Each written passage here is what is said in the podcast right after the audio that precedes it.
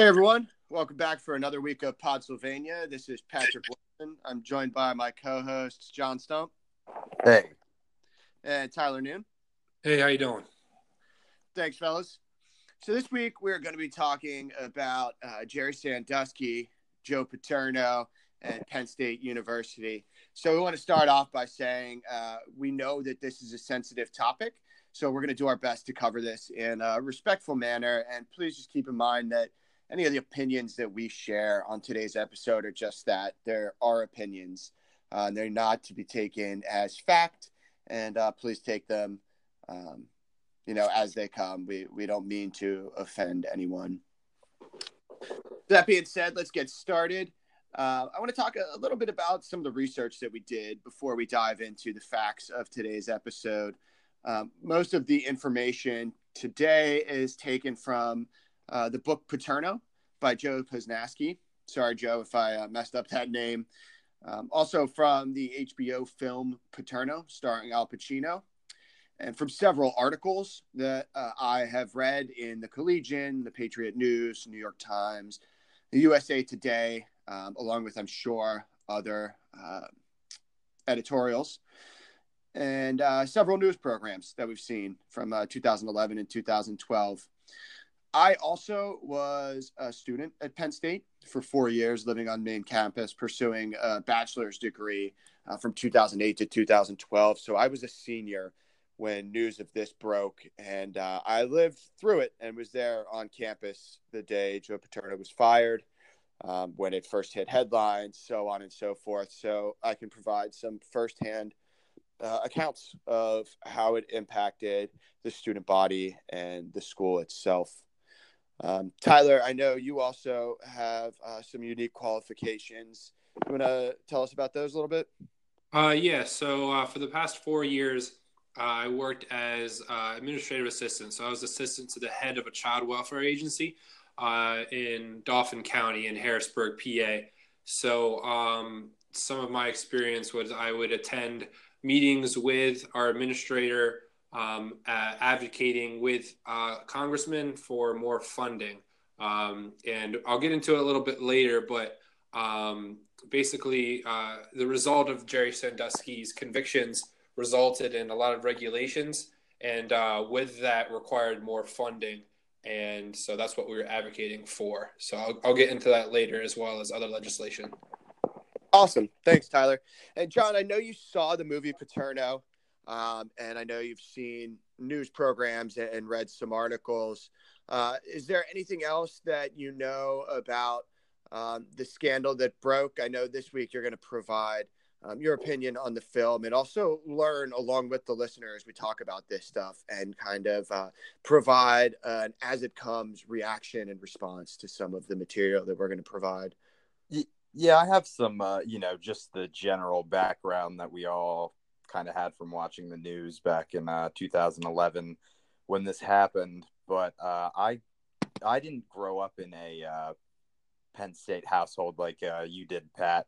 So I didn't have uh, that kind of. I could kind of look at it from an outsider's perspective. Um, and I was me and Tyler were both in college at the time uh, as well. We were at Pitt, and even just being in a on a college campus in Pennsylvania at this time. Um, I think I still got some of the experience, obviously not being in uh, the same as being in state college, but it was, you know, Penn State runs deep throughout this our state, and there were a lot of people there that you know had personal ties to that. So it was it was still that kind of not the full on experience that you had, but still something uh, unique.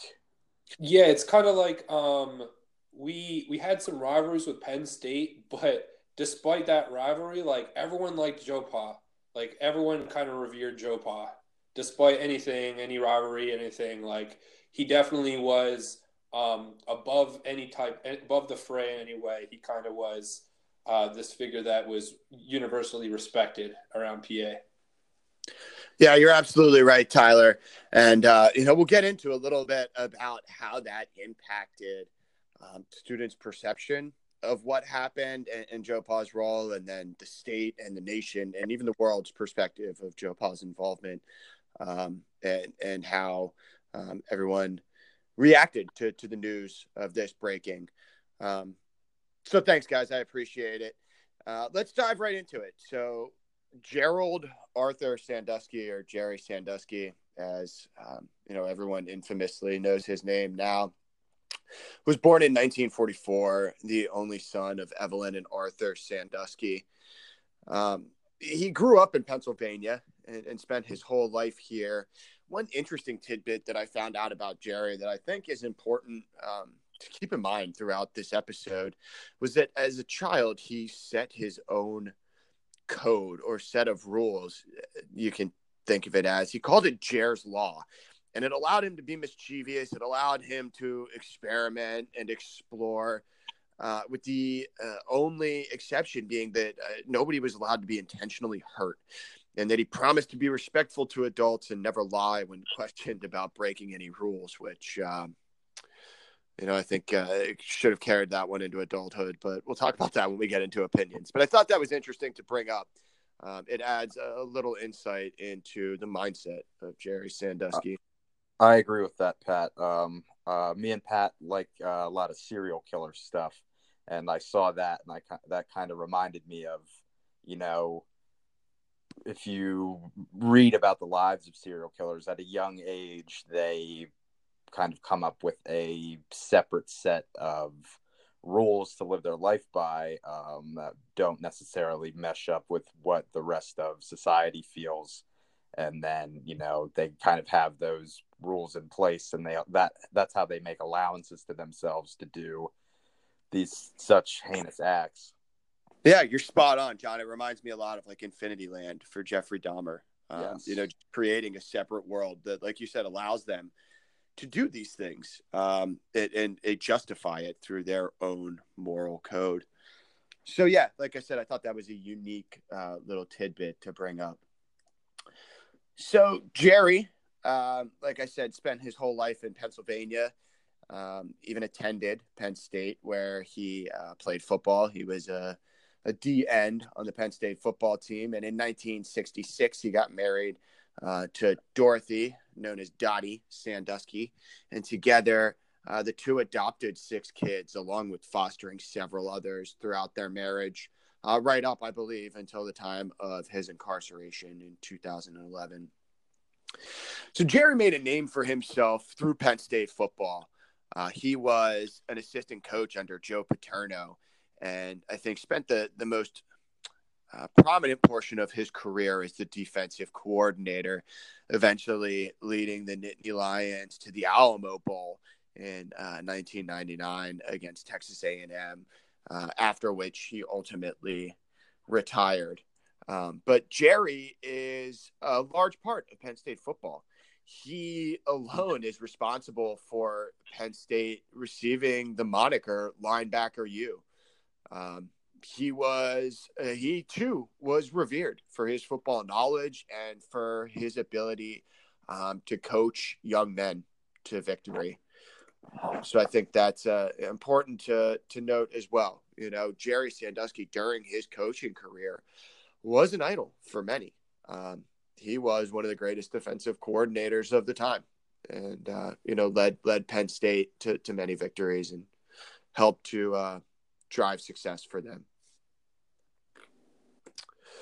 So uh, after he retired in 1999, after uh, a 24 and 0 win over Texas A&M at the Alamo Bowl, Jerry got a unique uh, retirement package to say the least. So along with um, some payment, uh, I can't recall exactly what it was. I know it was at least six figures. Um, Jerry also demanded season tickets for uh, his lifetime to the Penn State football games for both himself and for the second mile, which we'll talk about a little bit later. Uh, and he also uh, demanded lifetime access to the recreational facilities and the sports training facilities at Penn State, uh, which we'll come to find uh, really aided and abetted in the crimes that he would commit. So that's uh, you know something that you don't see all the time. Um, I thought that rarely... that aspect of his uh, retirement plan kind of spoke to what Penn State like thought of him and what they thought that he owed him. It's like, well, if he wants it, I guess we got to give it to him. Like that's not something you see. Like people don't retire from like UPS and like come back ten years later and be like, well, want to sort some packages for you. Like that right. doesn't happen.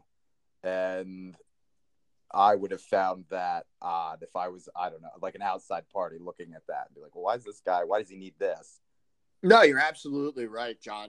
so it does. It speaks to what Penn State thought they owed him, right? I mean, he was such a great defensive coordinator. He was so critical to the development of Penn State football as this national icon, and it is a national icon.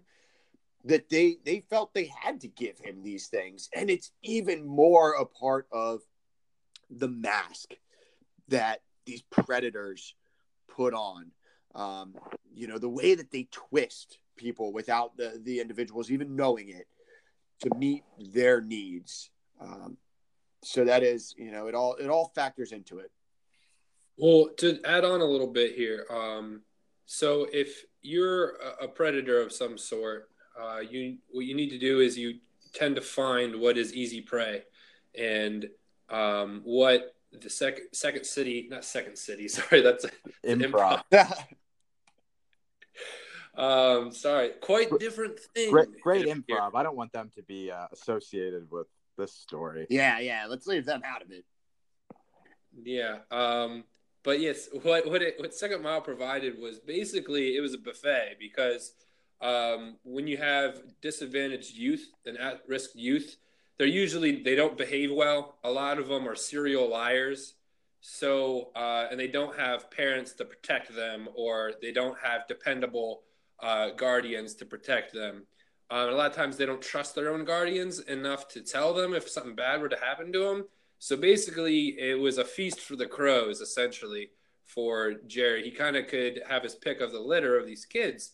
Um, and so that kind of shows uh, how much uh, he probably put into um, uh, starting an organization like this, his kind of evil intentions with it. Well, well, it's just, just to bring back the serial killer thing. It's like you're living your life to satisfy this one fucked up drive, and you kind of put that framework around to um, make that happen, and very successful at it.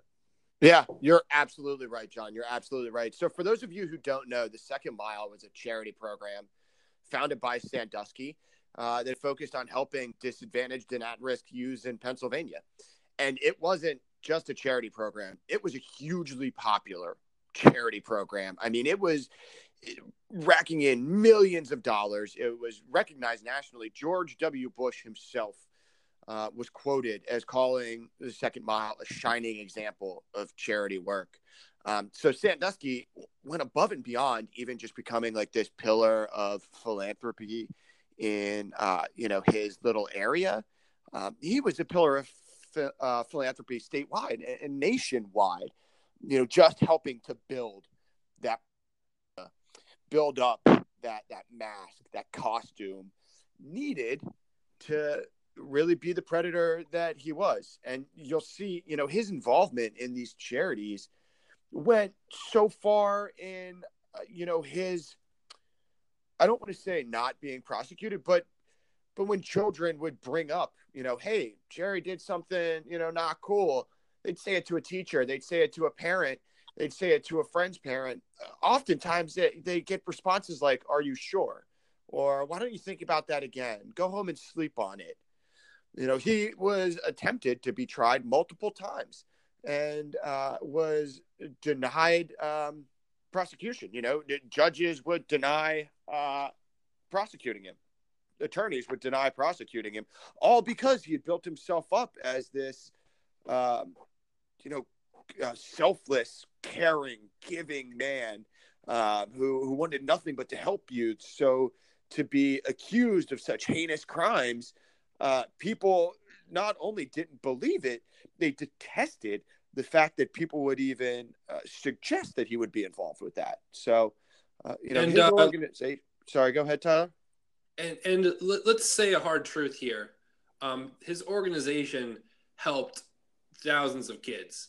Absolutely. Like his his organization did a lot of good.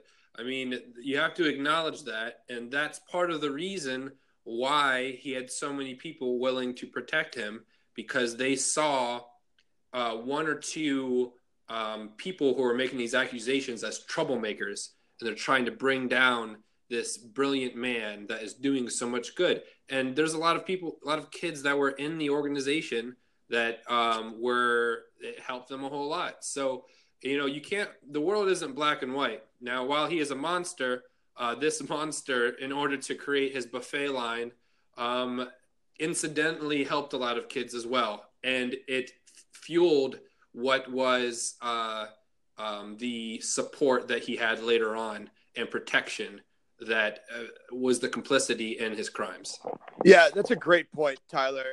And just to put some numbers around it, you know, to to back Tyler up on this, the second mile, on average, on an annual basis, brought in over three million dollars in uh, donations or through fundraisers, and helped annually around hundred thousand kids. So when Tyler says, you know, one or two kids are viewed as troublemakers, you're, you're talking about one or two kids who are making these accusations, who are disadvantaged and at risk youths already, who are often not believed, you know, out of 100,000 kids that got helped. So you could see how they'd look and go, well, this kid lies about stuff all the time. Why would he be telling the truth now, especially about a man who has done so much to help children? So that's a great point, Tyler. I'm really glad you brought that up because it's not black and white. And I think it's important to remember that this did a lot of good for a lot of kids. Yeah. Uh, yeah, I would agree. And um, just to kind of correct, like, I mean, it was a couple kids here and there, and over time, it built up to be a lot of kids. And those were the only, we're only talking about the kids that came forward. Who knows how many more and more kids didn't come forward? But still, in comparison to the amount of kids in the whole thing, um, it's easy for um, the powers that be to look at look at it as a couple troublemakers. You're absolutely right, and I don't think we've said it up until this point, at least explicitly. So Jerry Sandusky uh, was accused and convicted uh, several counts of child molestation, child rape, uh, endangering the welfare of a child, and, and, a number of other abuse crimes. He was a serial pedophile. He was a bad, bad man. Um, and there was a number of things that, uh, you know, kind of led up to this ultimate conviction. You know, we talked about uh, people coming forward and kind of being denied. I mean, people tried to bring charges against him from 1998 and on. People were mentioning this kind of stuff.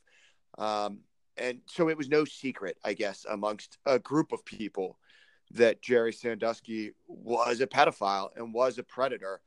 But to the, the greater population, he was a hero. Um, so we could talk a little bit about about some of the things that he was accused of and some of the people who helped kind of bring this to light. Um, so really, I'll say, and this is just my opinion, uh, I'll say the guy who kind of ultimately brought it to light and broke the whole thing is Mike McQueary. He was an assistant coach on the Penn State football team who uh, ultimately reported to Joe Paterno that uh, he had seen Jerry Sandusky engaged in um, illicit and explicit acts with a 10 year old boy on the campus locker room. Now, I don't want to say that he said uh, he saw him raping him or abusing him because we don't know exactly what Mike McQueary told Joe Pa. But I think we could all agree that Mike McQueary came to Joe Pa, shook it up, and said he saw something that didn't look right. So that was actually the it was the day after I believe that um, he told Joe Pa. So after he first saw it, McQueary went home and he told his dad about it. So we're talking about a guy. He's a grown man here. I believe he's 28 years old. So he's actually he's my age. Um, he's a grown man. He went home and he told his dad. He said, "Hey, man, you know, I saw I saw Jerry doing something that I think is wrong in the locker rooms. What do I do?" Um, and most of us would say immediately, you know, well, why does he even have to ask? You tell someone right away. And while I agree, I wholeheartedly agree, I think we also have to keep in mind that, again, this is Jerry Sandusky. This is a legend in Pennsylvania. This is a guy who has done so much. And it's also um, someone who was a personal friend of Joe Pa's. So you're working as a direct report to a personal friend of the guy you're going to make these accusations against. So it's a complicated situation. I'm not saying that he shouldn't have ultimately reported it and went straight to the cops or whatever, but we have to keep in mind that, that these things are hairy. It's not black and white. It's it's really gray. Um, so I just wanted to add that it little is. commentary there. And I think, um, and and this is something we'll I think we'll get into uh, more later. Is uh, once you uh, bring McQueary into the story, it really begins to you talk about culpability and who was you know who knew what and when did they say something or didn't say something. And i think the real the takeaway from a lot of this is a lot of people missed it and a lot of people did th- didn't do things that they should have done. Um, and when i was uh, watching the paterno movie and you know they they bring this up it's like well why didn't mcqueary say anything to anybody? And i kind of had the thought of like while you know child molestation is as bad as a murder do you like report it the same way? Like do, do you call do people call 911 all the time being like hey i just saw someone getting molested like you would with like a robbery or something? Yeah. So I, I think when you kind of talk about this stuff it's just like well people didn't know how to react and didn't know and they thought kind of what they were doing was right and it obviously wasn't. You're absolutely right john. I think uh, that's that's another great point right? So we could sit here and and you 20 hindsight to say yeah man this is exactly what he should have done. Uh, he should have gone right to the cops blah blah blah but that's a valid point. How often do you get 911 calls of people saying, "Oh, I saw this kid being molested"? No, it's reported entirely differently. And people often don't know how to react. You don't know what to do when you see something like that. I certainly wouldn't. I mean, you see that happen, and I think I would be just stunned and shocked for a minute. What the hell is even going on?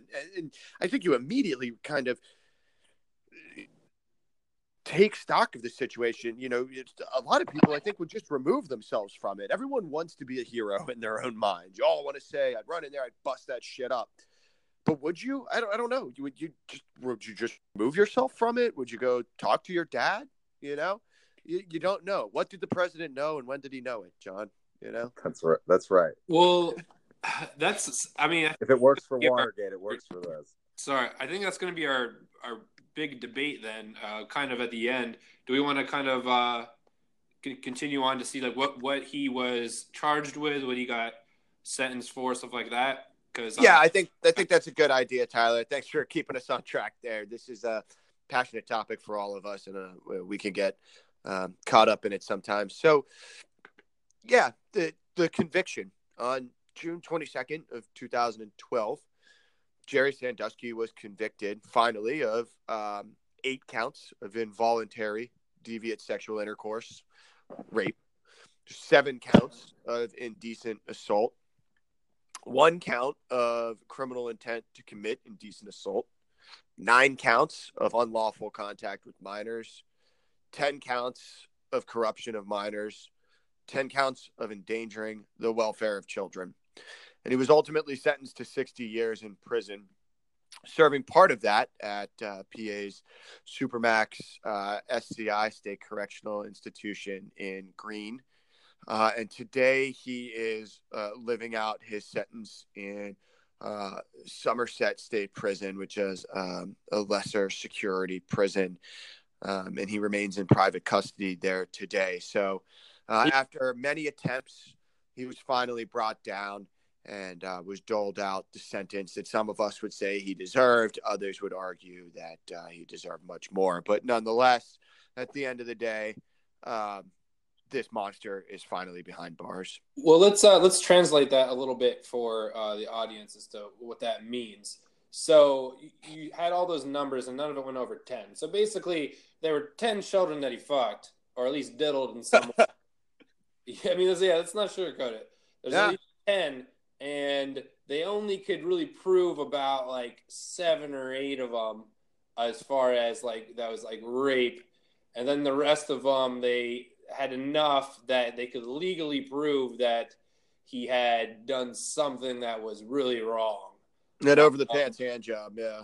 And basically, he's an old man, so they really only wanted to get a, they their, their goal was really to get something like a solid 50 years so that they definitely knew he'd be in prison until he died. And so he he basically about an hour down the road probably um, probably i mean uh, prisons for child rapists aren't very good. So um, he's probably no, no. not a great situation. Um, and i don't want to say that i support that um, but i will. I'll say i'll support it when you have characters like this, when you have a bad prison system, you're kind of like, yeah, you feel a lot of vengeance and stuff. Um, and maybe for uh, a podcast another day we can talk about it. But um, it's I, I, think it's safe to say that he's uh, just a, a, mile down the road. I mean, uh, sorry, an hour down the road from me. Probably he probably entered in as a tight end, and he's probably a wide receiver now. That's all that I'm saying. well put. Yeah, child uh, child molesters are certainly the lowest of the low on the totem pole of uh, prisons. They uh, yeah, he, they often are kept in private in, uh, custody so that they don't get the shiv they deserve. He definitely needs to uh, be in that, or he would definitely get uh. Yeah, uh, for sure. Bash his brains in with a weight. Yeah, we can only hope. But anyway, so all of this, uh, we've talked about Jerry Sandusky so far. Um, but his crimes were much further reaching than just the kids that he impacted um, and, and, himself. And I don't want to say just the kids, right? I don't want to downplay, um, you know, the horror that they had to experience from this creepy old bastard pulling his wrinkly old white fucking pale dick out. It just it's horrific. I don't even want to think about it. But it impacted a lot more than just those kids, right? This shaped uh, the views of an entire university, uh, of a university that has an alumni network that is worldwide. I mean, it is global. Penn State, just to give you some perspective, has an average undergraduate student body at main campus alone of over 40,000 kids. So every year, about 10,000 kids from main campus alone graduate from Penn State. So you can imagine how many people um, were impacted by by news of this breaking. And obviously, when this did happen, uh, knowing that it happened on Penn State's campus, knowing that it was someone who was so involved with Penn State's football program, uh, that was so involved with the second mile, heads had to roll immediately somebody had to be hung for this. And uh, as we would find out, Joe Paterno would be one of the guys to go down, along with several others who, uh, as John hinted to earlier, you know, may have known something. We don't know when they knew it, and we'll talk about culpability a little bit later. Uh, but nonetheless, uh, somebody had to be put on the chopping block. So Joe Paterno was it. He was a figurehead, and uh, I, when I say figurehead, for anyone who's not from Pennsylvania, I don't know that you could fully grasp the the godlike status that Joe Paterno had. I am a lifelong Penn State fan, and I spent 21 years, almost 22 years, looking up to Joe Paterno as the role model of class and character and manliness and what it meant to be a man. And when I say manliness, I don't mean bravado and, you know, big barrel chested. I meant he was focused. He respected individuals. He prided himself on his education. He prided himself on his, his graduation rate for his students. They were student athletes. You'd hear a lot of times Joe say they're student athletes and student comes first for a reason. He knew these kids were more than just football players, that at the end of the day, they were going to have to go on and many would live lives that didn't revolve around football. And Joe Paterno was a hero to so many people, myself included. Um, and, and I think still is and should be because what happened here really is a shame. Um, but I don't think we should take away the good that Joe Pa did for so many other people. Um, and I think it's important to, to just talk about what an idol Joe Pa was in PA okay. before we get into how it impacted us. Yeah. So can I interject a little bit? So uh, I'm glad that you're you're touching about how. Um, sorry, I shouldn't use touching. Sorry, uh, Phrasing. Phrasing. I know. Sorry, John. Um, words are important. I mean, what what we uh, used to know as Burma is now Myanmar. So uh, words are important. But uh, I just want to point out, like my dad, like he kind of was annoyed by Penn State. It was always in the, the media and stuff, and he never really cheered for him. And I, I witnessed that growing up. It wasn't a Penn State house, but like my dad revered Joe Pa as well. And I just remember him like saying like, "Oh, Joe Pa is, is such a great guy. He focuses on education."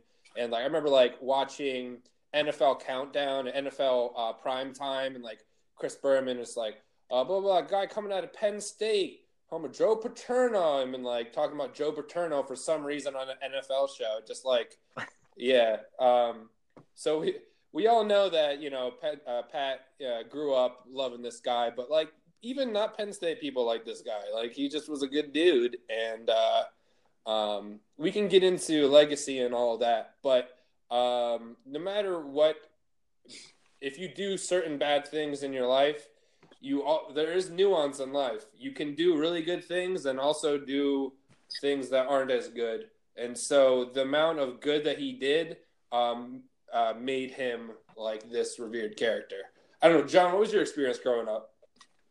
Uh, well, like I said earlier, we were uh, decidedly a not Penn State house. Um, and growing up, I never really had an interest in it. Like people always talk about, oh, when's Penn State game? I'm just like, yeah, whatever. Um, but you can't you can't deny what Joe Paterno is, um, what he's done, uh, or what he did at that uh, school, and made it from, you know, this small farm thing into this huge university system that we know it as today.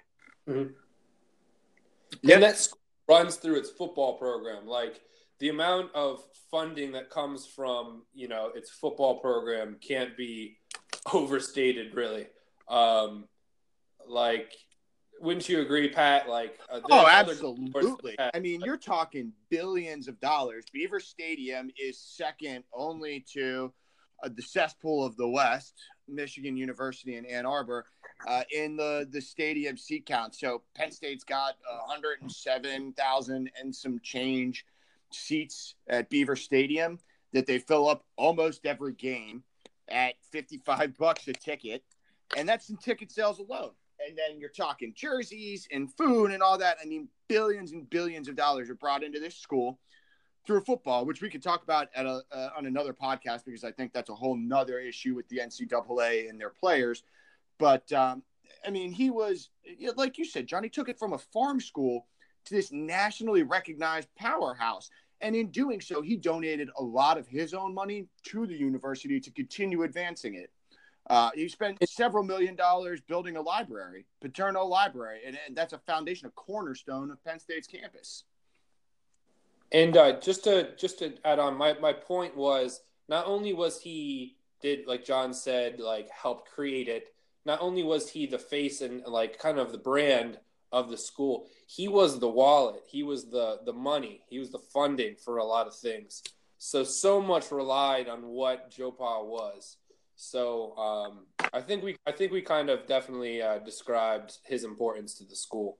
So um, basically um, the, the, the conversation around uh, uh, Joe Pa and Penn State, uh, it basically came down to what um, like heads rolling. I want I want you to go back to that, Pat, because it, it it's my opinion that uh, when something so terrible like this happened, that people are out for blood, and it's not just important that heads roll; it's important that important heads roll. You're it, absolutely it, right. You're absolutely right, man. Like some grad assistant, like it has to be. They're like kids got fucked up the ass. Like somebody's going down. Everyone's down. Somebody's going down for it, right? And it's got to be someone with some weight. Somebody important has to go down, and Joe Pa was the prime candidate. You know, he this when he was fired in 2011, it was his 61st year with Penn State as a coach, 61 years with the program. So he's had a long and storied career. Uh, and I think, you know, we, we all knew he was planning to retire sometime in the near future. So I think the Board of Trustees immediately singled him out and said, listen, we've got this guy now who uh, is in his 80s. He is going to retire soon. He has built his legacy already.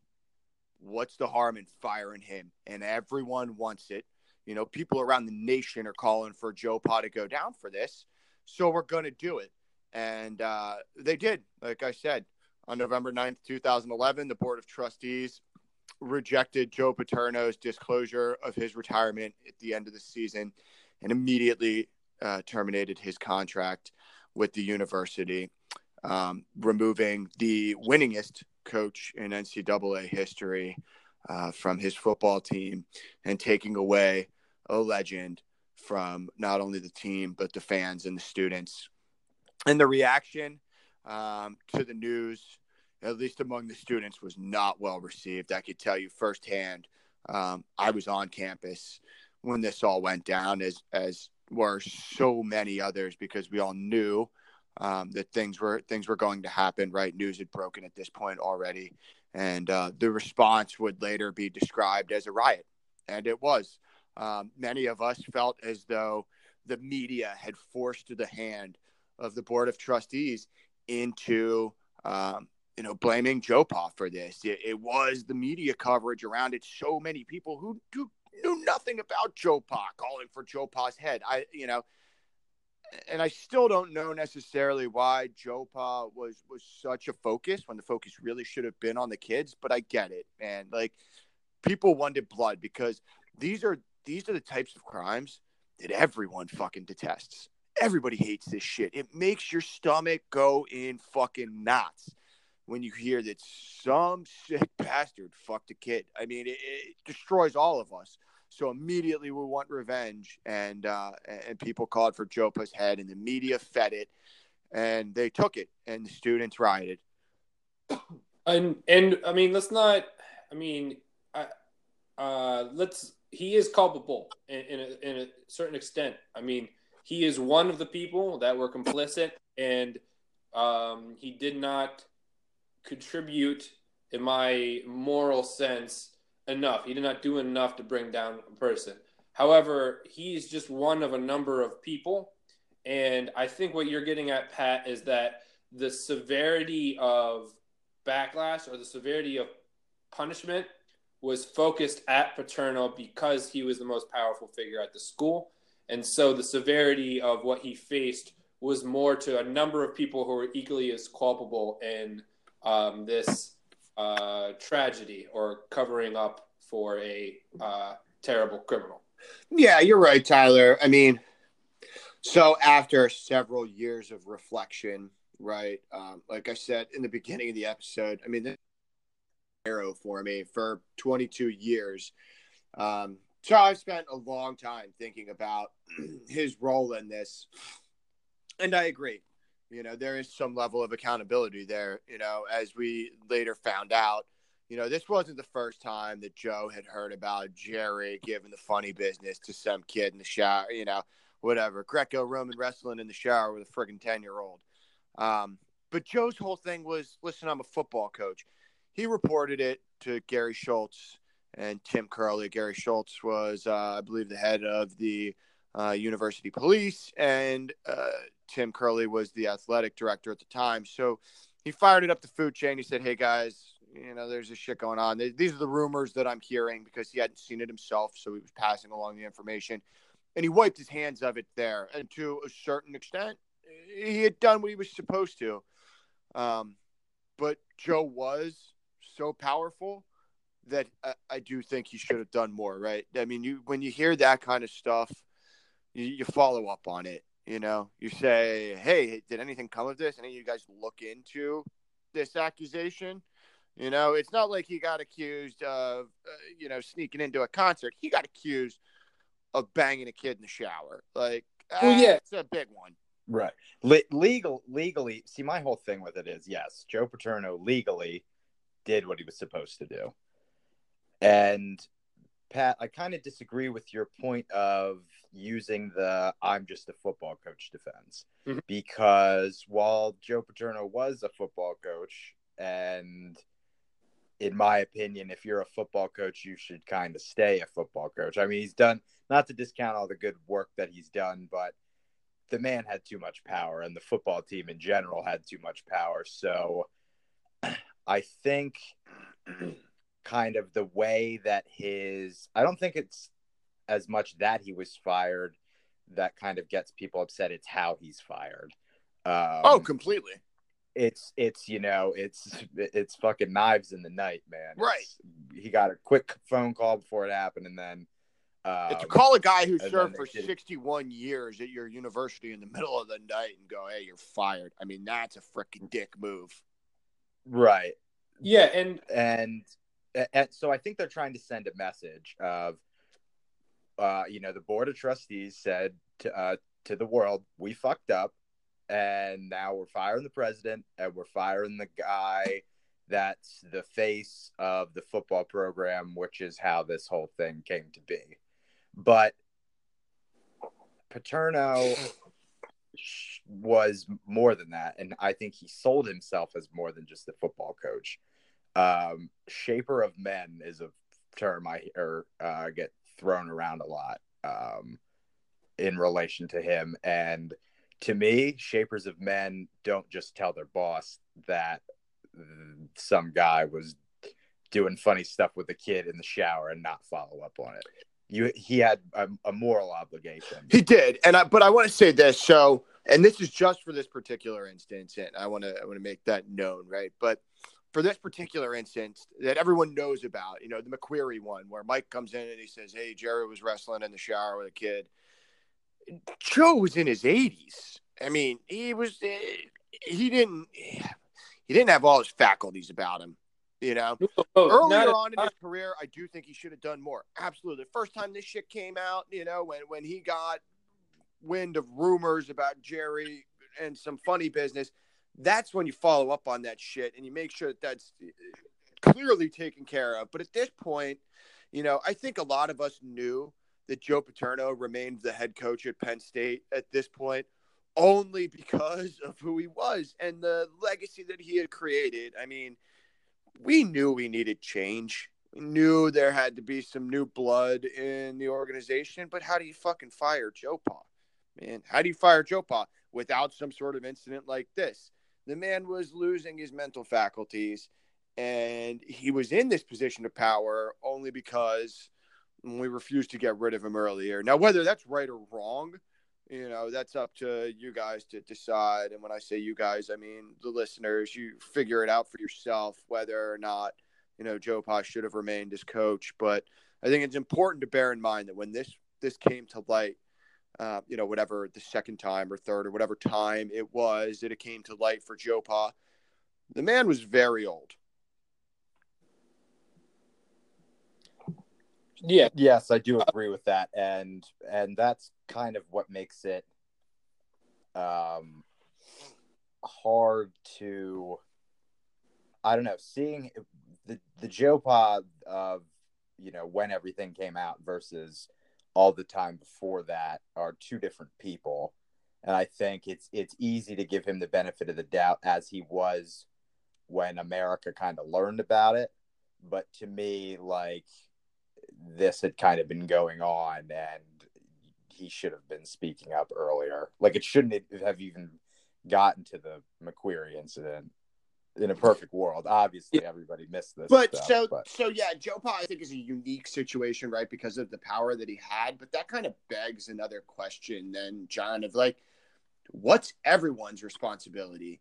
Like uh, everybody's got their own sense of morals, but if we're going to say that Joe Pa, you know, should get fired and his head should be on the chopping block because he didn't follow up, you know, does the guy at the liquor store who sees a, you know, father hit his son, is he, does he have to fucking call the cops and then call him again on Wednesday to make sure shit got sorted out? And, you know, how, who's Right. responsible for what? Where, where's the line drawn? no, no, you, and, and you, you are right. It, it it doesn't fall completely at Joe Paterno's feet, but I'm just saying that I think Joe Paterno himself and definitely the public at large held him to a higher standard. And when you're that high, the fall from grace is even further. So Agreed. it's That's a good. That's a good point, John. I think it's a good way to kind of wrap wrap up kind of what we were going at. Like we can debate for for hours and hours um, about particulars. thing is, is that whether or not, um, I mean, I can act like I am high and mighty and would do something, you know, very virtuous in the situation, and I don't know how I'd react in that situation.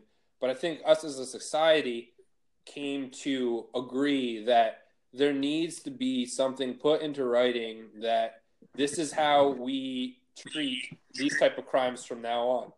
And um, although um, Paterno um, received uh, a really harsh ending, um, sometimes when there are things swept under the rug for a long time, it's kind of like a balloon filling and filling and filling. And when everyone catches wind of what actually the world is like, there is a huge explosion. And sometimes there has to be somebody that takes it. There has to be someone that goes. I'm not saying Joe Paterno um, didn't deserve uh, what happened. I'm just saying that I think we all can agree that he was the focal point of the outrage for it. Um, and uh, I think this this is a good opportunity to kind of focus on kind of what was um, uh, the results of um, after Sandusky got arrested and put into jail. Um, tragically, we know what happened to uh, Joe Paterno. Uh, Pat, can you just say what happened to Joe Paterno after his firing? Joe was fired, and a few months later, Joe died of uh, lung cancer that had metastasized. Um, you, you know, I, I thought about it a, a, lot, and you know, this is again just my opinion, but I think uh, the firing really kind of um, progressed the cancer. I think Joe kind of lost what he had always lived for, and he essentially gave up. But I, I don't want to put that on the board of trustees, but they killed him. I, I would agree that he died of a broken heart, Pat. You know what? And I just, just like I, Padme in Revenge of the Sith. here's the thing, and that's funny you said that, John. But here's the thing: I think that's true too. Like he, he did have lung cancer, but this is what this man lived for, and I really do think that this ruined him. And um, I do think it, if it didn't kill him, it what it contributed to uh, his body not fighting back. And it's such well, it's such a greater shame too because like because he died after it, right? So the guy has this storied career, has impacted tens of thousands, uh, tens of thousands of lives directly as football players, hundreds of thousands, millions of lives as a role model. And then at the very end of his life, this whole fucking scandal breaks about one of his assistant coaches diddling kids, and he gets fired and dies a few months later. I mean, that's what he fucking goes out on. Are you kidding me? Like he doesn't even have the opportunity to put himself back into good graces before he kicks the bucket. And I think what's important here, uh, Pat, is that right now the sentiment that you're raising is for all of us. This is what we experienced um, by the thousands in Pennsylvania. Uh, so many people were just outraged. They're just saying, this man deserved better. This man did not deserve the way that he went down. And yes, this is complicated. And yes, this is murky. And yes, he wasn't a perfect man. But this is such a tragedy that this is the way this man fell down. And it broke the hearts. I've never seen so many grown men just grown men just their heart broken about the whole topic. And I've never seen more men talk about something that they can't talk about. Like they don't know how to talk about, but they're talking about and it's been and still continues to be a really tough area to, to discuss. Um, absolutely right, man. You're absolutely right. It, this is something that was felt across Pennsylvania, and um, you know, for the alumni across the nation and the world, it, it was a passionate and a heartfelt moment, and uh, it's still very difficult to talk about. I still you know, as you can tell, I still get a little fired up about it, man. It's uh, it's a very important thing to a lot of people. So, can I, uh, if you can, uh, uh, forgive me here, uh, if I can talk a little bit about some of the legal ramifications that happened afterwards. Please do. So, please do. Um, so I worked in child welfare. Um, I worked in uh, management. Essentially, I was like an office manager or assistant to the admin of a county social work agency.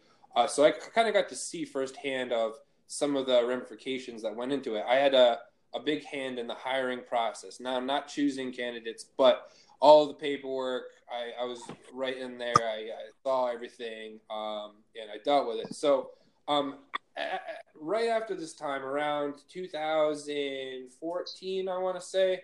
Um, I think it, it went into law 2015, but around around that time, they're introducing all of this legislation. So the big uh, legislative bill was uh, the CPSL law, is the Child Protective Services law, um, and what that brought about was a, a, number of major changes in the way that um, uh, schools and um, any basically environment that involves a child, um, the way that they hire and everything like that. So uh, one of the main thing main things impacted was a mandated reporter. So mandated reporters are uh, people that are legally bound by the law to report a crime if they see it.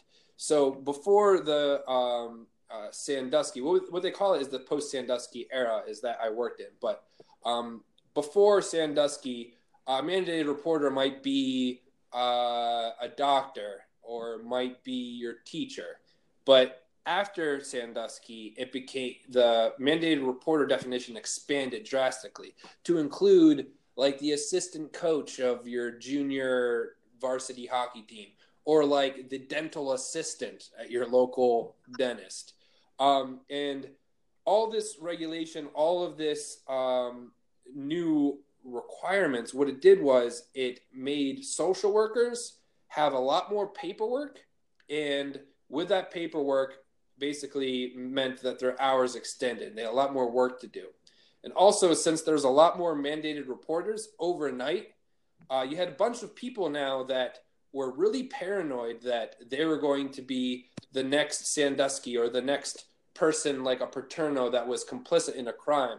So they were really paranoid that they would uh, face some legal, legal ramification like Paterno did. So there was an over-reporting of a lot of crimes. People would think they would see a little scratch or a little something like kids get bruised and stuff all the time. And what we what we faced was a lot of um, referrals on things that ended up not being anything at all. Uh, we call them one and duns. If you have a referral to a, an accused abuse and you go and you look at it once and you see that it's not an abuse and then you close the, the, the case or whatever but what happens is you have to investigate every single one of those referrals and basically uh, the caseworkers at a child welfare agency um, had their caseloads just drastically increase o- almost overnight and as a result they're seeing kids less and they already are underpaid and when I started at the agency, um, there were workers that have been there for years and years and years. And by the time I left the agency last year, like the average rate of turnover was only a couple years. People would only work there a couple years. And as a result of uh, this post Sandusky era, um, right now, child welfare is in crisis. You have kids coming out of college with not much life experience.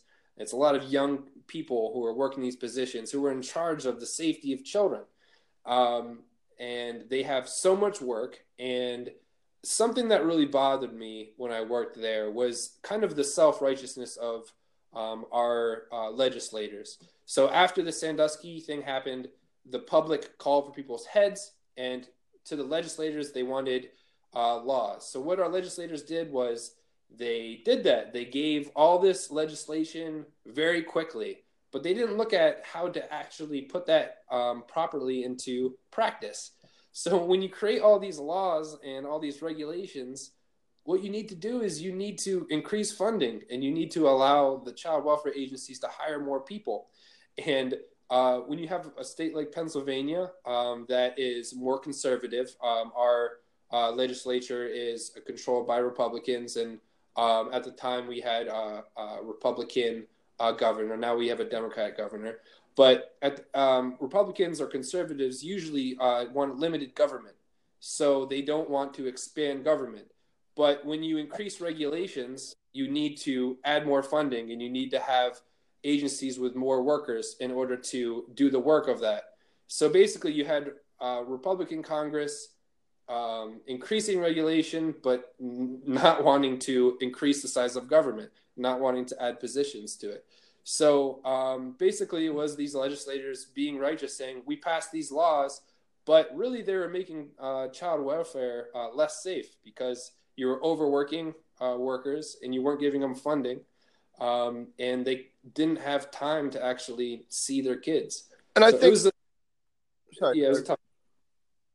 It, I, I- I don't mean to rant on it too much, but um, it was a difficult time uh, because uh, workers were really, really stressed and they had extra work, and the new regulations weren't properly funded, and it actually was the opposite effect on childhood safety. Yeah, and I think so. Keeping with kind of the theme of the the converse effect that these regulations had, um, and you know, you guys could provide your own input here because I think it'd be good to hear from you. But I, in my opinion, I think even further, uh, and you touched on it earlier, Tyler. It took people who would normally be willing to fill some of these volunteer positions. You know, your average Joe who's willing to coach his son's little league team. And it made them shy away from doing things like that because of, uh, you know, two factors. One, it's a very lengthy and, and annoying process to go through getting all these clearances just so you could coach a little league baseball team.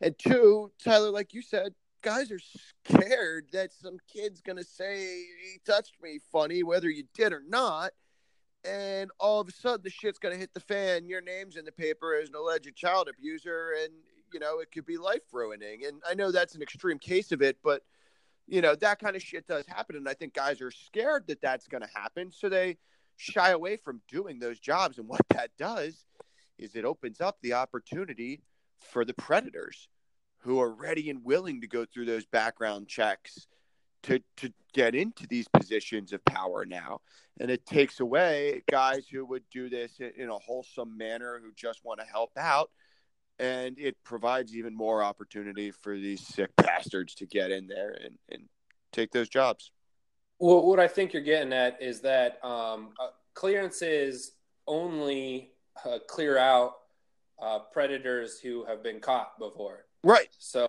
every single child molester or sexual criminal out there, um, they will pass every single clearance until they are caught of a crime. So and um, because they this, their needs drive their needs drive them getting these positions too. Like if they know they can pass the background checks they're more likely to go get into these positions whereas your average guy is going to go i don't got time for all that bullshit. And because you know he's not driven by the need to diddle little kids. He's not going to deal with it because he doesn't have the time or he's afraid that he's going to get convicted of some of this shit. Whereas some child molester who knows he's going to pass is going to jump through the hoops so that he can get the opportunity to you know give shower hugs. Yeah, I, I would agree. And um, basically, um, you could tell how kind of fired up I got earlier um, about uh, just the state of child welfare and how it's impacted by uh, Jerry Sandusky and um, just kind of how the public um, wanted they wanted something to happen and they didn't know what how to properly support child welfare agencies. So basically, I just wanted to say that like I witnessed a lot of people that I worked with that were all they wanted to do, and a lot of them, as their life's work, was just to help protect children, and they were just thrown into the lion's den um, almost overnight. Um, that might be hyperbole, but almost overnight. And when they were in over their heads, they weren't su- supported by uh, the very same people that were telling them how to do their job. And it was really heartbreaking. Um, it was some of the best people that I've ever met that just want to help little kids. And uh, they were really thrown into the lion's den and continue to there have been some, some changes that are good, but still, uh, child welfare isn't in a good state. Uh, it really breaks my heart. Yeah, no, absolutely, man. I, I feel for you. It really is a shame. So we're at an hour now. I think it's important that we continue on with this. So, you know, we're going to have a little bit longer of a podcast this week, guys. And I apologize for that. And I hope that you continue to listen with us. But this is a, a contentious topic. It's a, a murky topic, and it's one that's very, um, you know, powerful and passionate for the three of us. Um, so we just recently had the HBO film Paterno by Al Pacino come out, and I that helped to bring uh, you know more of the public into awareness of what went on, and I think it helped to shape some views. So, John, from an outsider's perspective, someone who didn't grow up in a Penn State household, you know, intimately involved with the child welfare system, how'd you feel about the film? What what did you think of it from you know one a film perspective? And two, what were some of your takeaways on the whole scandal and who was culpable, who was not, and, and that kind of jazz? Right. Um, well, I uh, I enjoyed this movie. I felt that uh, Pacino does a good job as Paterno, uh, sporting a great fake nose, and I did I did enjoy it. Um, but I don't know that people outside Pennsylvania maybe might not get as much out of it as I did. Um, uh, there was a lot, not a lot of parts, but there were some parts that were shot um, in downtown Harrisburg, but near places where I used to work. Uh, Tyler and mine's uh, high school makes a, a, small appearance. Wait, wait, John, so this.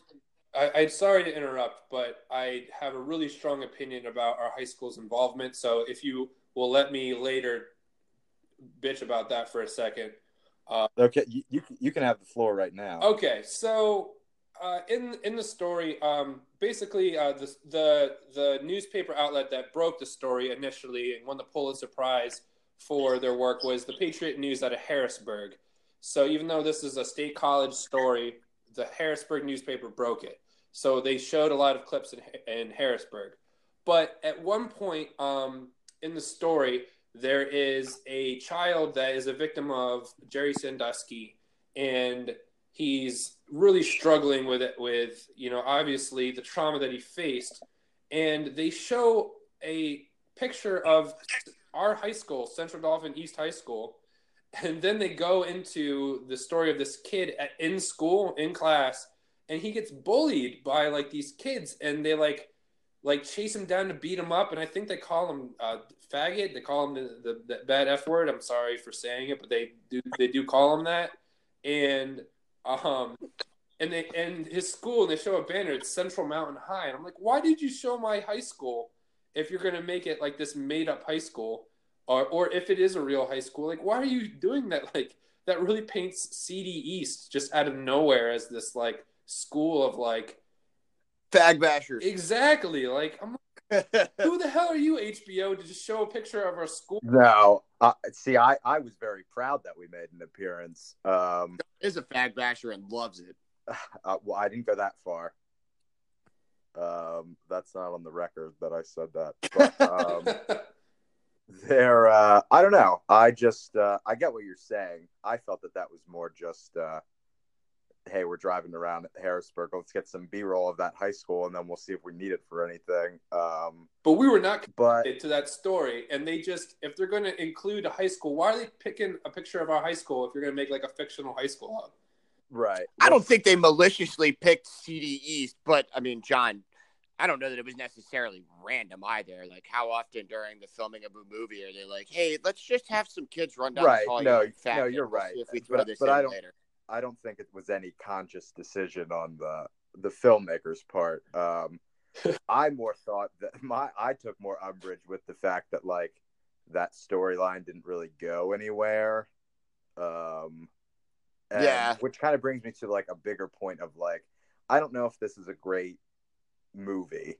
Um, it's an interesting story, but I don't know if like just because you have an interesting story doesn't mean that that automatically makes it a good movie. Uh, I thought parts of it were sloppily written as far as the narrative, um, but this movie really affected me.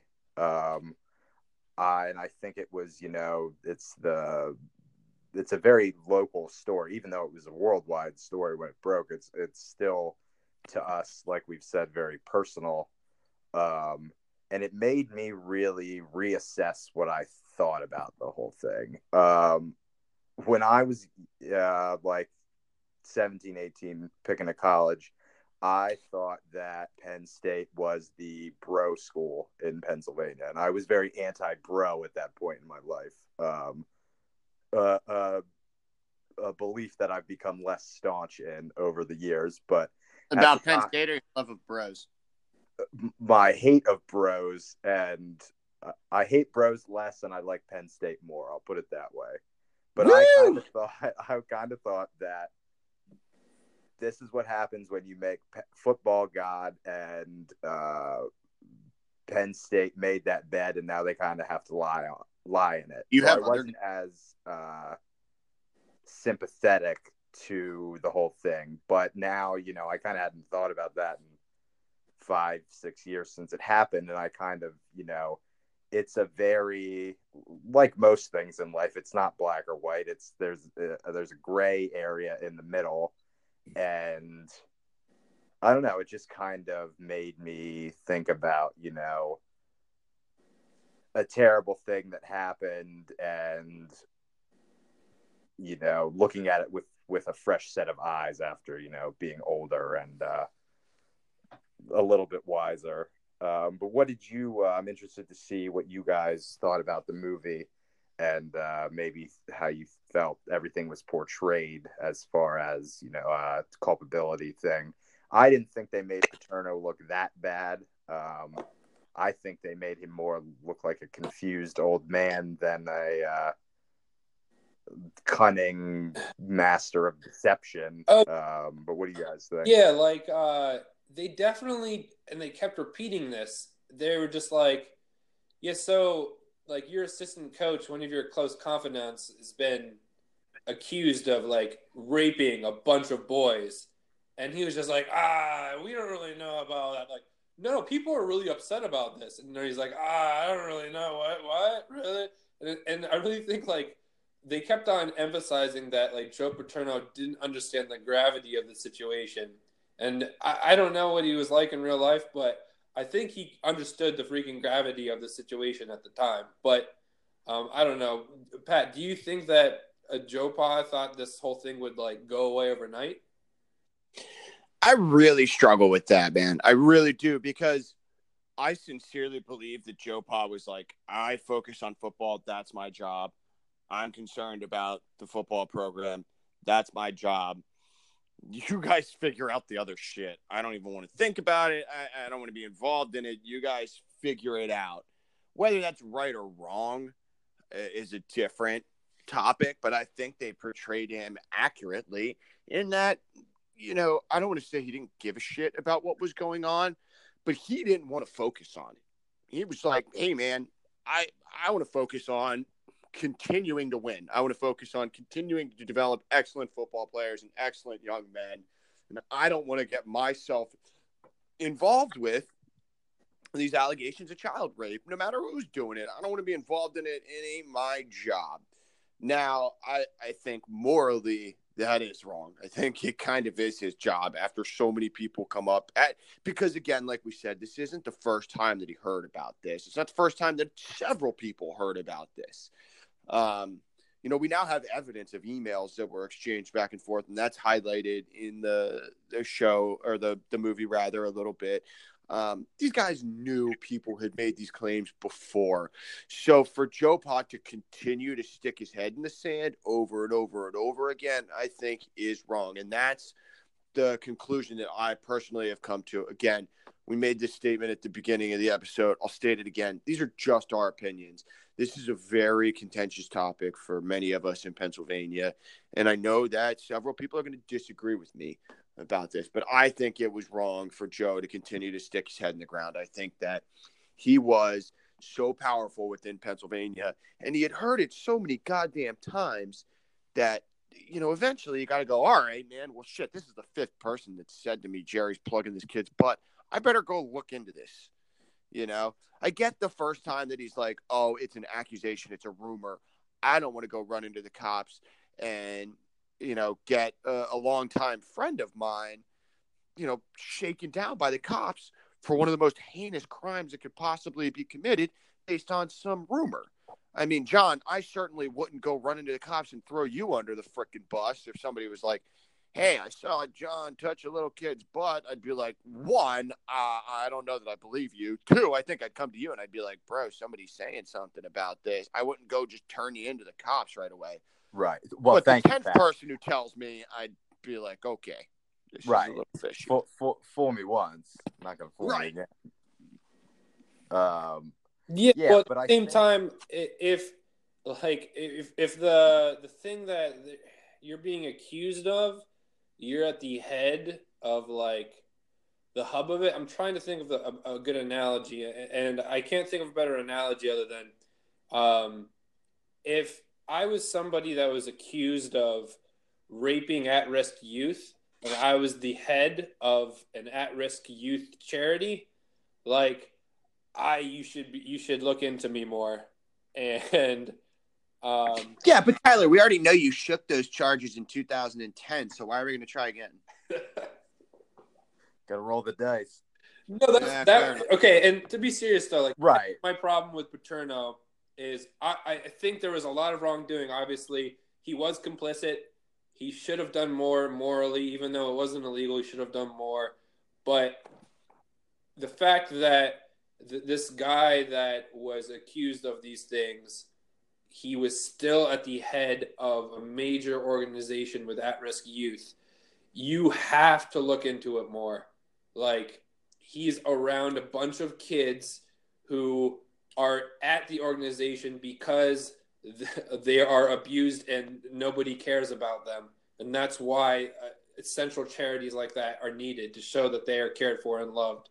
And uh, I, that's my problem with it is that they were just like, oh, uh, we'll sweep this under the rug and we'll allow you to continue your, your exposure to a bunch of at-risk youths on our grounds. Like that really was the Right. cherry on. Right. So yeah, no, completely agree, dude. Like I said, I get the first time him saying, "Okay, I'm not going to necessarily run to the cops on this. Somebody should look into it. I don't want to call the cops on it." But the, the second, third, fourth, fifth time, yeah, you got to look into it, man. You you do have some accountability there to make sure that this shit gets investigated and that if these crimes are, uh, you know, if these rumors are true, that this guy goes down for him. But let's not also forget, Joe Pa's not the only guy in town, man. There are several other people that knew about this. Mike McQueary, for instance, he went to Joe Pa. If he personally witnessed Jerry Sandusky assaulting a child, he went home. He thought about it for a day. He talked to his dad. Okay, I can understand that. Like I said, nobody knows how they're going to react in that situation, and and you react completely differently to child molestation than you would to you know a gunshot wound in the middle of the street, right? I get that. He too could have called the effing cops. He too could have chased that stuff down. You know, Gary Schultz could have gone to the cops several times. Graham Spanier, who later was convicted and did deservingly did jail time, could have gone to the cops and done more. Schultz was the could have cop, gone to the cops and done more. Right? The janitor who saw him plug in the kid's butt could have gone to the cops and done more. There are so many people Right. that, that- saw this and could have done more that I think everybody focuses on Joe Pa, which, yes, he was a figurehead. Yes, he had a shitload of power and he could have put a stop to this. Yes, he heard about it multiple times, but so did a dozen other a dozen other Right. people. E- Graham Everybody arguably had as much, if not more, power than Joe Paterno at the time in that town. Ev- everybody missed it. That's kind of the the through line through here, and that's something that they um, kind of bring up in the movie. Um, the uh, girl who's the reporter for the Patriot News uh, meets with a child psychologist of one of the um, uh, children that came forward um, and testified against uh, Sandusky, and he says, "I have no idea why anybody's talking about Joe Paterno in any of this." they there's so many people that missed it teachers and lawyers and judges and the police and you know i'm sure there were parents that that missed uh, some things and it's really this whole thing of everybody missed it and i think part of it is maybe paterno's age and meaning that more of like he's from a different generation i'm sure the first time he heard this he couldn't wrap his head around it because you didn't things like this weren't common knowledge they weren't He didn't know there. what the word sodomy was, right? He didn't know what the word sodomy. right. And they hit on that in the book Paterno as well. Like that is fact. Like he had to ask his kids what sodomy was. Now, did he probably conceptually know like what it was? Yes, but he didn't know what that word meant. He didn't know that's what you called it. And John, to your point, the the era that he grew up in and the era that he, you know, developed into a man in, nobody talked about this shit. I don't want to say it didn't go on because it absolutely did, but it didn't get the same level of publicity that it does now. You know, it wasn't like it was household discussion about child molestation, you know, in the time that he grew up.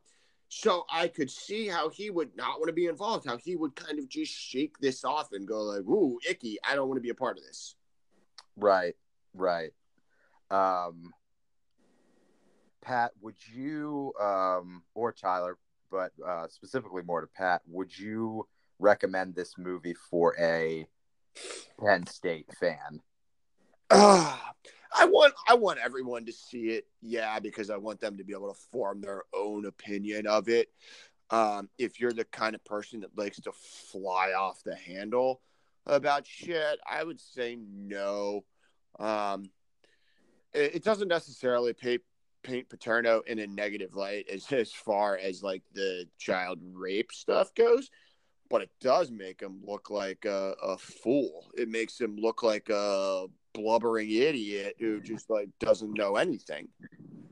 right that that paterno i wondered how he ever won a national championship Yeah, you look at him and you're like, well, one, you don't know what soccer means, but two, he's like, ah, blah, blah, the whole time. He's like, oh, football, football. Like, he just, it, it appears as though he is incapable of thinking beyond football. right right And that, uh tyler yeah, go ahead and that's that is what that was one of the artistic intents of whoever was the director of that uh, film really wanted to put forth and in that they made him look a bit incompetent in general now maybe they could say for his age and all that but um, He's the winningest coach in NCAA history. How is that incompetent? I, I yeah i agree and uh, yeah, I'm just, I'm sorry. I'm, yeah, uh, sounds like you're did he, did he get those wins back Yo, so I we glossed over that. So something I wanted to uh, talk about was that um, the administration and part of the reason they um, just threw the book at like Paterno, just fired everyone right away, was because they acknowledged that it was really wrong and like uh, their university was a s- systemic contributor to something bad happening, and they wanted to just move to make a new day and move forward. And as a result, they accept. So basically, the NCAA threw everything at them, like the amount of um, what was it sanctions wi- is. Now you can say that you know they should have gotten worse, but it was really tough sanctions. They um, put the school on five years of probation, four year postseason ban. They vacated all the wins from uh, 1998 to 2011. Uh, 112 wins. Yeah. 112. 600 million, sorry, 60 million uh, dollar fine. The loss of all scholarships given, or 40 initial scholarships given between 2013 to 2017. Um, and now They crippled the program, man. I, Yeah. I mean, they, they crippled the Penn State football program. Now, now, and this is something that is really contentious about Penn State fans. So I'm gonna like cut you off, Pat, here for a minute. Um, but uh, now, now some of these san- uh, sanctions were uh, rescinded later on. Now, granted, Penn State accepted all of them right away. Um, they said yes, we'll take whatever, and we'll go. Now, um, some let's see what uh, came back in. Uh, the scholarships were uh, restored. um, that was something that was kind of tough on me. I was like, well, th- these are just kids trying to play football, like at, at school, who can't afford it or would struggle to afford it, and they're suffering because of other people's mistakes. Um, Absolutely. And even further, it's a school that focuses on the education of its student athletes. It's not like it took away scholarships from Miami, from the U. You right. know what I mean? I mean, you're talking about an 85% graduation rate under Joe Paterno, and they're taking those scholarships away. I'm sorry, Tyler. Go ahead. Well, yeah. And um, uh, I believe that uh, the wins have been reinstated since then. Correct me if I'm wrong on that. Nope, they did. 2005, they gave them back. 2015, you mean? Or 2015, yeah, sorry. Um, and um, the the school has been able to bounce back pretty well, and I think that uh, the president at the time, the new president, was really criticized for accepting everything, but I think that is part of the reason why they've uh, reinstated or rescinded some of the sanctions. Is that Penn State, although they, you know, um, say what you will about how they handled um, Joe Paterno, but they really accepted everything and they wanted to take a step in the right direction. Um, and uh, as a result, um, I know I was saying before how child welfare isn't in the greatest state, but it's moving in the right direction and it's getting the funding and stuff like that. And this can only come out of a, a tragic situation. Unfortunately, that's just how humanity is. It we need something awful, awful to happen. Not just kind of bad, but really awful. That, to light a fire under our asses to get our legislators to to do things and to create a culture that is more responsible. And unfortunately, not only did heads have to roll for it, but really important heads have to roll. People aren't just out for blood, they're out for important blood. And that's what happened in this situation. That's the American way. We never do anything proactively. No some really really bad shit has to happen for a really long time and then you finally do something about it unless it's guns then they just leave it alone for some reason and when you're part of a, a large society culture that is complicit you, you focus it on your figureheads or whoever is there at the time. And you know um, this the administration and you know joe paterno they are culpable culpable in a certain way. But I I would say, in my opinion, that they received the full blast of the punishment or the anger, um, when really, as a society, we um, had systems in place that were um, that allowed people to be complicit and allowed kids to, um, you know, uh, have their safety at risk. But um, from this tragedy, you know, it lit a fire under people's ass, and it has allowed change to happen. Um, so there there is you know good that comes from it. Unfortunately, when massive change happens, um, we us as just humans we don't like the way that it happens. But sometimes that thing bad things have to happen to to people that we adore for um, good change to happen. And even though it wasn't the way that we wanted it to happen, um, I feel like this is a, a good uh, uh, shift in our culture and our legislation. I, I know that's uh, you know uh, an edgy stance to have. I support legislation to protect kids, but you get what I'm saying.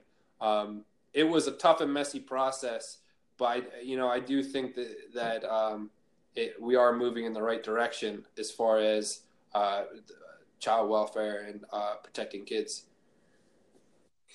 John, do you have anything you want to uh, say on that before we start to close it out here. We're coming up on an hour and a half, and I just have a couple of things that I think the listeners should hear before we wrap up. Uh, just that um, society, uh, society is kind of like Tyler said. We you have to have the bad before you have the good, and you would hope that things just kind of like you overcorrect, but then you get back in the right spot. Um, but that doesn't always happen right away. Yeah, no, I completely un- agree. Unfortunately, um, you know, we are a nation that requires wrong in order for us to make right. but um, so so I think we've covered our opinions on the university, the role that Joe Pa played, uh, the culpability of everyone involved in it, the impact that it had on uh, Joe Pa and the student body and the football team and uh, the NCAA's reaction to it. Uh, a couple of things that we didn't touch on that uh, are on the more fun side, if there is such a thing, of something like this uh, for our viewers or rather our listeners to look into is um, some conspiracy stuff, some of the fun shit. Uh, Ray Gricar, Centre County District Attorney, 1985 to 2005 declined to press charges in 1998 against Jerry Sandusky was he when he was alleged to have committed sexual assault and abuse of a child. Ray was found, uh, or Ray went missing in uh, 2009. Um, Bellefonte police found his car uh, and uh, or rather, Lewisburg police found his car and his cell phone in it. His laptop washed up in the Susquehanna River, and Ray has not been found to this day. So, um, you know, the question still kind of stands: um, What did Ray know, and why did he go missing? Was uh, this a part of the whole Sandusky thing? Was it not? Did Ray just want to ditch his wife and kids? Did he commit suicide? Or uh, was he, you know, killed for um, the purpose of silence. And that kind of feeds into something else that I wanted to touch on. If you really want to ruin your day, kids, look into the Franklin Credit Union.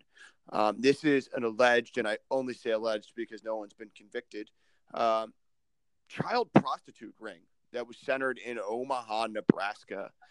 Um, there is an excellent podcast known as Last Podcast on the left that touches on this, and uh, I believe there's Satanism in the government.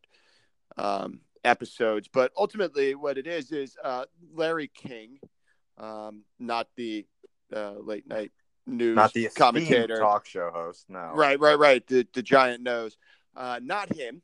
It's a black guy named Larry King who ran the Franklin Credit Union in Omaha, Nebraska. Apparently, headed up this child prostitution ring uh, that was frequented by uh, prominent people, not only in Omaha, Nebraska, but apparently U.S. politicians. And uh, there's one individual, and I don't know his name, uh, unfortunately, offhand, uh, but he was a private investigator that dedicated uh, his adult life to investigating this child prostitution ring and trying to see to it that these individuals um, get the justice that is deserved.